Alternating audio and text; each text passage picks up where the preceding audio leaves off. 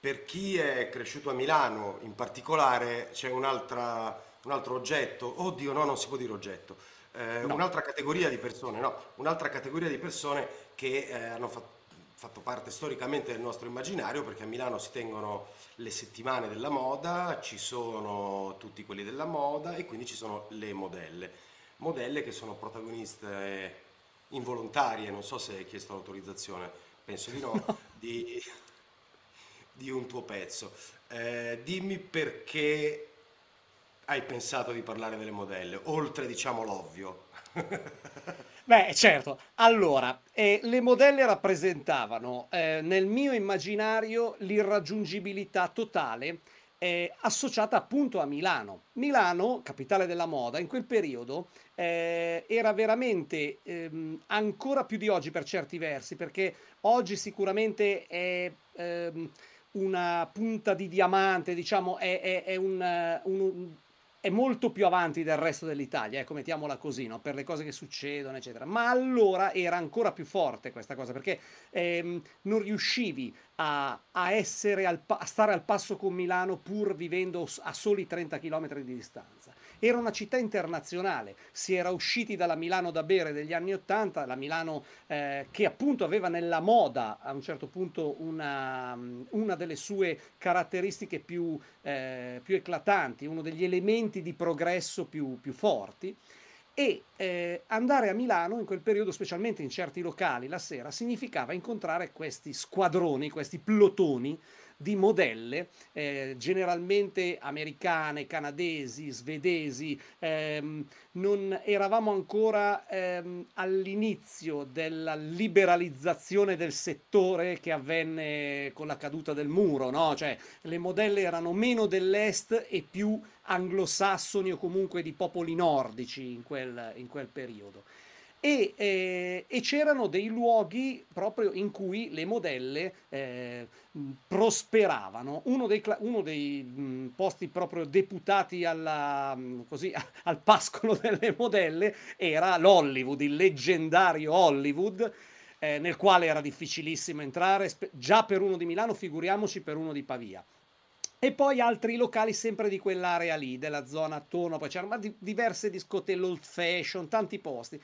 E quindi per noi che arrivavamo da fuori, spesso l'ottenere un agognato e sudatissimo ingresso in discoteca o in un ristorante, diciamo così, alla moda, significava avere una finestra su questo mondo meraviglioso. Non dimentichiamo che era il periodo in cui esistevano le supermodels, no? Come le chiamavano, no? C'erano uscivamo dall'epoca delle Linda Evangelista, delle Claudia Schiffer, di tutte queste leggende, vere e proprie icone, che rappresentavano per noi l'ideale inarrivabile di bellezza assoluta.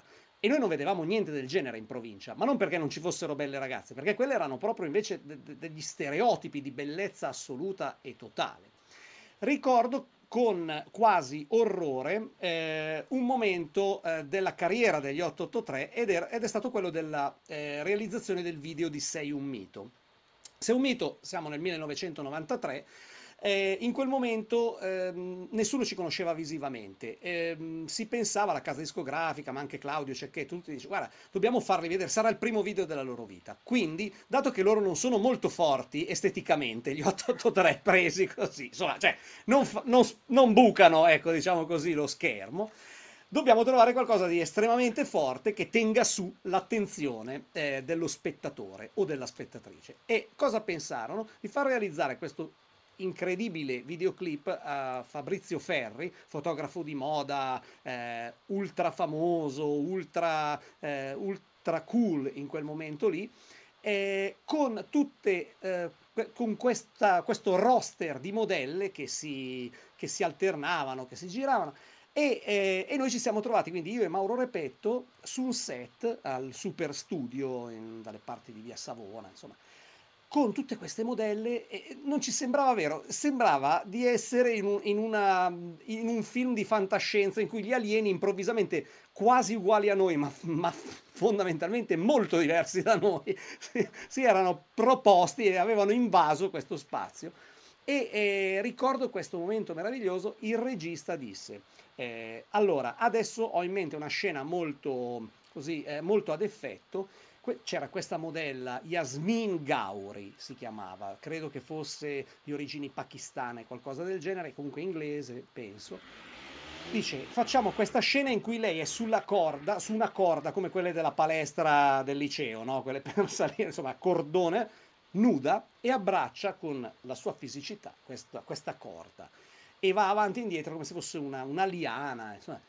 E ci guardiamo io e Mauro, così, sarà il momento più epico della nostra vita.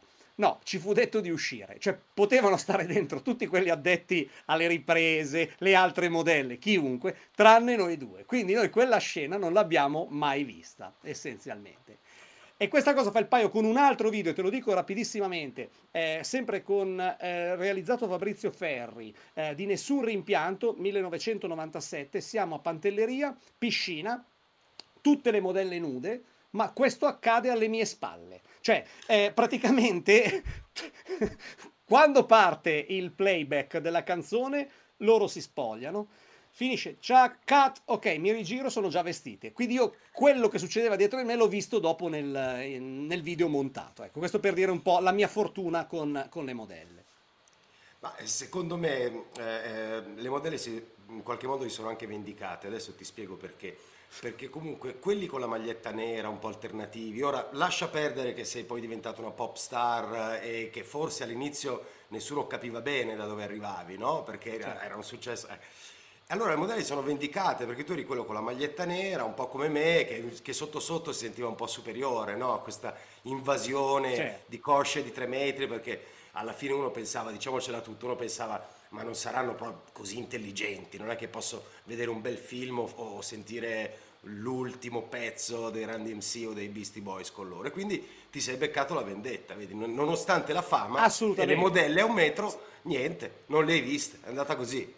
Salvo poi che anche qui avrei una cosa che dice a me va sempre tutto male perché non c'è mai un happy ending su certe cose, allora no, happy ending non si può usare, un finale diciamo allegro, sempre in questo video di Nessun Rimpianto una delle modelle dietro di me si chiamava Padma e praticamente indiana, cucinava benissimo, una cultura incredibile perché ci trovavamo poi la sera in questi dammusi a parlare di cose, veramente una che poteva parlare di filosofia con chiunque, e finì poi per sposare Rushdie, quello dei versetti satanici, quindi non un deficit, quindi neanche lì non ho avuto neanche la soddisfazione di dire, ho trovato anche una modella bellissima e intellettuale, vabbè. Vabbè, forse quella sarebbe stata al di là di ognuno di noi, perché appunto poi l'ha presa uno come Rushdie, quindi... Vabbè, sì, quindi direi che il sottotitolo su modella è Nessun Rimpianto. Nessun Rimpianto.